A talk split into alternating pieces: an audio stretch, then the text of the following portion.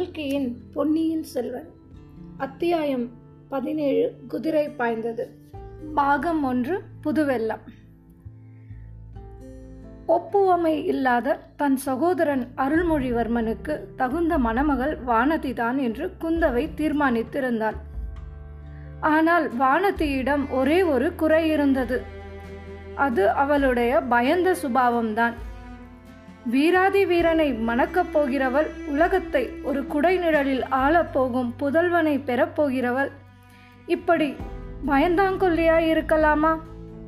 அவளுடைய பயந்த சுபாவத்தை மாற்றி அவளை தீரமுள்ள வீரமங்கையாக்க வேண்டும் என்று குந்தவை விரும்பினாள்.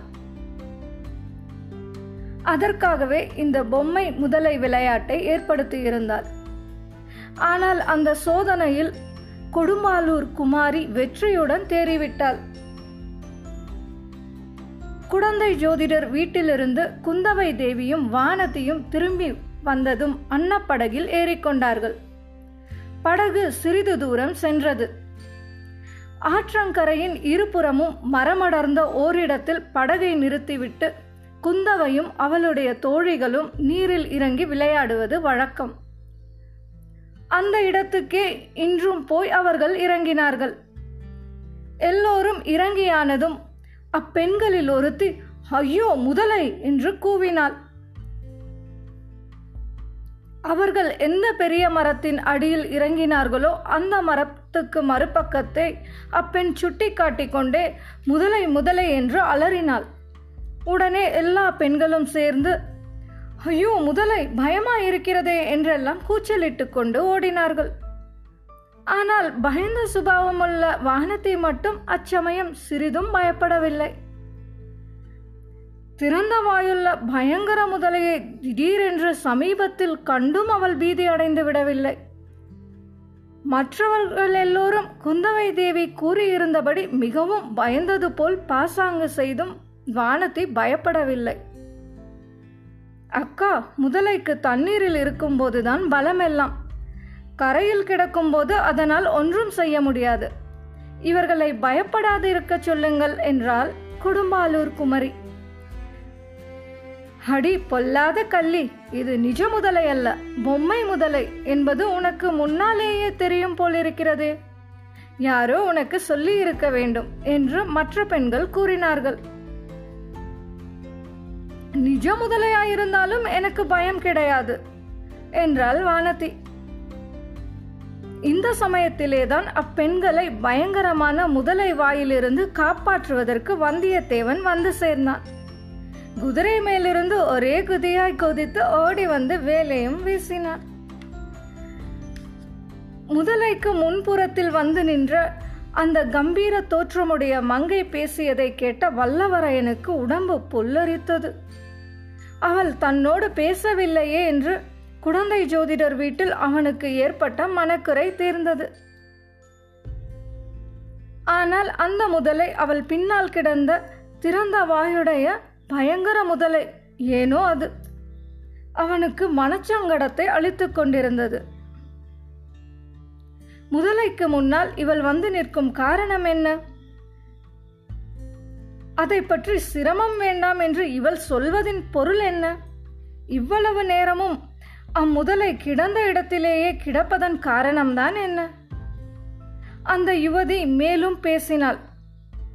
ஐயா குழந்தையில் நீங்கள் அவசரப்பட்டு ஜோதிடர் வீட்டுக்குள்ளே வந்ததற்காக வருத்தம் தெரிவித்தீர்கள். அதற்கு மறுமொழி சொல்லாமலே நாங்கள் வந்துவிட்டோம். இதிலிரு இதிலிருந்து சோழ நாட்டு பெண்களே மரியாதை அறியாதவர்கள் என்ற கருத்து உங்களுக்கு ஏற்பட்டிருக்கலாம். அப்படி நீங்கள் எண்ணிக்கொள்ள வேண்டாம். என்னுடன் வந்த பெண்ணுக்கு திடீரென்று மயக்கம் வந்துவிட்டபடியால் என் மனம் சிறிது கலங்கி இருந்தது. ஆகையினால்தான் தங்களுக்கு மறுமொழி சொல்லவில்லை. அடடா இது என்ன இனிமையான குரல்? இவள் பேசும் மொழிகளை கேட்டு என் நெஞ்சு ஏன் இப்படி பொங்குகிறது? தொண்டை ஏன் விக்கிக் கொள்கிறது? குழலும் வீணையும் மத்தலும் மத்தளமும் போர்முரசும் கூட இப்படி என்னை கழிவெறி கொள்ளச் செய்ததில்லையே? இப்படி என்னை குலுக்கி போட்டதில்லையே? இந்த மங்கையின் பேச்சில் குறுக்கிட்டு ஏதேனும் சொல்ல வேண்டும் என்று பார்த்தால் ஏன் என்னால் முடியவில்லை?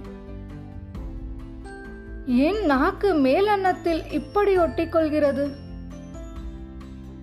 ஏன் இப்படி காற்றோட்டம் அடியோடு நின்று போயிருக்கிறது? ஏன் இந்த அரிசலாற்றின் வெள்ளம் ஓடாமல் நின்று இருக்கிறது? அப்புறம் இந்த முதலை இது ஏன் இப்படி சும்மா கிடக்கிறது? வந்தியத்தேவனுடைய உள்ளம் இவ்வாறு தத்தளிக்கையில் அந்த மங்கையின் குரல் மேலும் கனவில் கேட்பது போல் கேட்டது. இப்போது கூட அபலை பெண்ணாகிய எங்களை காப்பாற்றுவதாக எண்ணிக்கொண்டு இந்த காரியம் செய்தீர்கள். முதலையின் மேல் வேலை எறிந்தீர்கள் இவ்வளவு வேகமாகவும் குறி தவறாமலும் வேல் எறியக்கூடிய வீரர்களை காண்பது அரிது. மரத்தடியில் ஒதுங்கி நின்று கேட்டுக்கொண்டிருந்த பெண்கள் இப்போது மறுபடியும் கலீர் என்று சிரித்தார்கள். அச்சிரிப்பினால் வந்தியத்தேவனுடைய மோகக் கனவு கலைந்தது.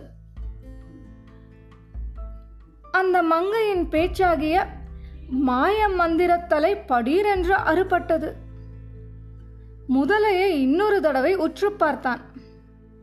எதிரே இருந்த பெண்ணை சற்றும் பொருட்படுத்தாமல் விலகிச் சென்று முதலையின் சமீபம் அடைந்தான். அதன் முதுகில் பாய்ந்திருந்த தன் வேலை அசைத்து எடுத்தான். வேல் குத்தி இருந்த துவாரத்தின் வழியாக ரத்தம் பீரிட்டு கொண்டு வரவில்லை. பின் என்ன வந்தது? கொஞ்சம் வாழை நாரும் பஞ்சும் வெளிவந்தன. மறுபடியும் அந்த துஷ்ட பெண்கள் சிரித்தார்கள். இ- இம்முறை கெக்கலி கொட்டி பலமாக சிரித்தார்கள். வல்லவரையனுடைய உள்ளமும் உடலும் குன்றி போயின இம்மாதிரி அவமானத்தை இதற்கு முன் அவன் எக்காலத்திலும் அடைந்ததில்லை. இத்தனை பெண்களுக்கு முன்னால் இப்படிப்பட்ட பேரவமானமா? இவர்கள் பெண்களா? இல்லை இல்லை இவர்கள் அரக்கிகள். இவர்கள் பக்கத்திலேயே நிற்கக்கூடாது. இவர்களுடைய முகத்தை ஏறிட்டும் பார்க்கக்கூடாது. சீச்சி என் அருமை வேலாயுதமே உனக்கு இந்த கதியா நேர்ந்தது? இத்தகைய அவமானமா உனக்கு நேர்ந்தது? இதை எப்படி நிவர்த்தி செய்து உனக்கு நேர்ந்த மாசை துடைக்கப் போகிறேன்? இவ்வளவு எண்ணமும் சில கண நேரத்தில் வந்தியத்தேவனுடைய மனதில் ஊடுருவிச் சென்றன. அங்கு நின்று சிரித்தவர்கள் மட்டும் ஆண் மக்களாயிருந்தால் அங்கேயே ஒரு போர்க்களம் ஏற்பட்டிருக்கும். சிரிக்க துணிந்தவர்கள் அக்கணமே உயிரை இழந்திருப்பார்கள். அரசியலாற்றின் செந்நீர் பிரவாகத்துடன் அவர்களுடைய ரத்தமும் கலந்து ஓடியிருக்கும். ஆனால் இவர்கள் பெண்கள். இவர்களை என்ன செய்ய முடியும்? இவர்களை விட்டு ஓடிப்போவது ஒன்றுதான் செய்யக்கூடிய காரியம். தன் உள்ளத்தை நிலைக்குலையச் செய்த மங்கையின் முகத்தை கூட ஏறிட்டு பார்க்காமல் வந்தியத்தேவன் பாய்ந்து ஓடி நதிக்கரை மீது ஏறினான். அங்கே நின்றிருந்த அவனுடைய குதிரையும் அச்சமயம் ஒரு கனைப்பு கனைத்தது குதிரையும் கூட அப்பெண்களுடன் சேர்ந்து தன்னை பார்த்து சிரிப்பதாகவே வந்தியத்தேவனுக்கு தோன்றியது. எனவே தன் கோபத்தை எல்லாம் அக்குதிரையின் பேரில் காட்டினான். அதன் மேல் பாய்ந்து ஏறி உட்கார்ந்து தலை கயிற்றினால் சுளீர் சுளீர் என்று இரண்டு அடி கொடுத்தான். அந்த ரோஷமுள்ள குதிரை நதிக்கரை சாலையின் வழியாக பிய்த்து கொண்டு பாய்ந்து ஓடியது. சிறிது நேரம் வரையில் குந்தவை பிராட்டி குதிரை போன திசையை பார்த்து கொண்டிருந்தாள். குதிரை கிளப்பிய புழுதி அடங்கும் வரையில் பார்த்து கொண்டே நின்றாள். பின்னர் தோழி பெண்களை திரும்பி பார்த்து பெண்களா? உங்களுக்கு மட்டு மரியாதை இன்னும் தெரியவில்லை. நீங்கள் இப்- இப்படி சிரித்திருக்க கூடாது.